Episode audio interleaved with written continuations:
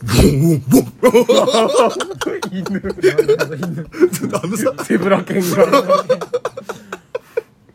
あのとツイッターとかも,、はいもうあツイッターとかもそうだしあのーまあ1415歳ぐらいから「ゼブラちゃんちょこりんまん」って勝手に名乗ってるんるんでですすけど、うん勝手にはいうんうん許可も何もなく、んでそのアナベベがあのーターちゃんに出てくるはいアナベベが「うんとゼブラちゃんちょこりんまん」って急にポロって喋って、はうんで名前があと2つあるのあうん「待ってて恋さんまん」とはい「当たり外れどっこ浜山浜や浜山ん」うん当たり外れどっこ浜浜山んはいうん、で昨日急に、はいあの「待ってて恋さんマン」っていう方から急にツイッターでフォローさ れてえ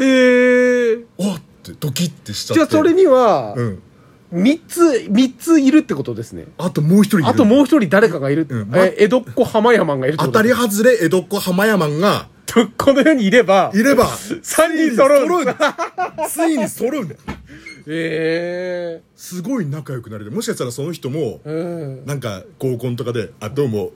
待ってて恋さんマンです」って言ったら自己紹介してたらさ ええいやどういう人なんでしょうねまあツイッターのネット上なんでうおんーそれアイコンとかは自撮りとかじゃないんですか全然違うんですよ違うんですかやっぱかし隠してるんで、素直にええなんか今後のねちょっとやっぱ気になっちゃうそうですね同じ人生を歩んでいる可能性もある しうんん同じ人生は歩んでないと思いますけどね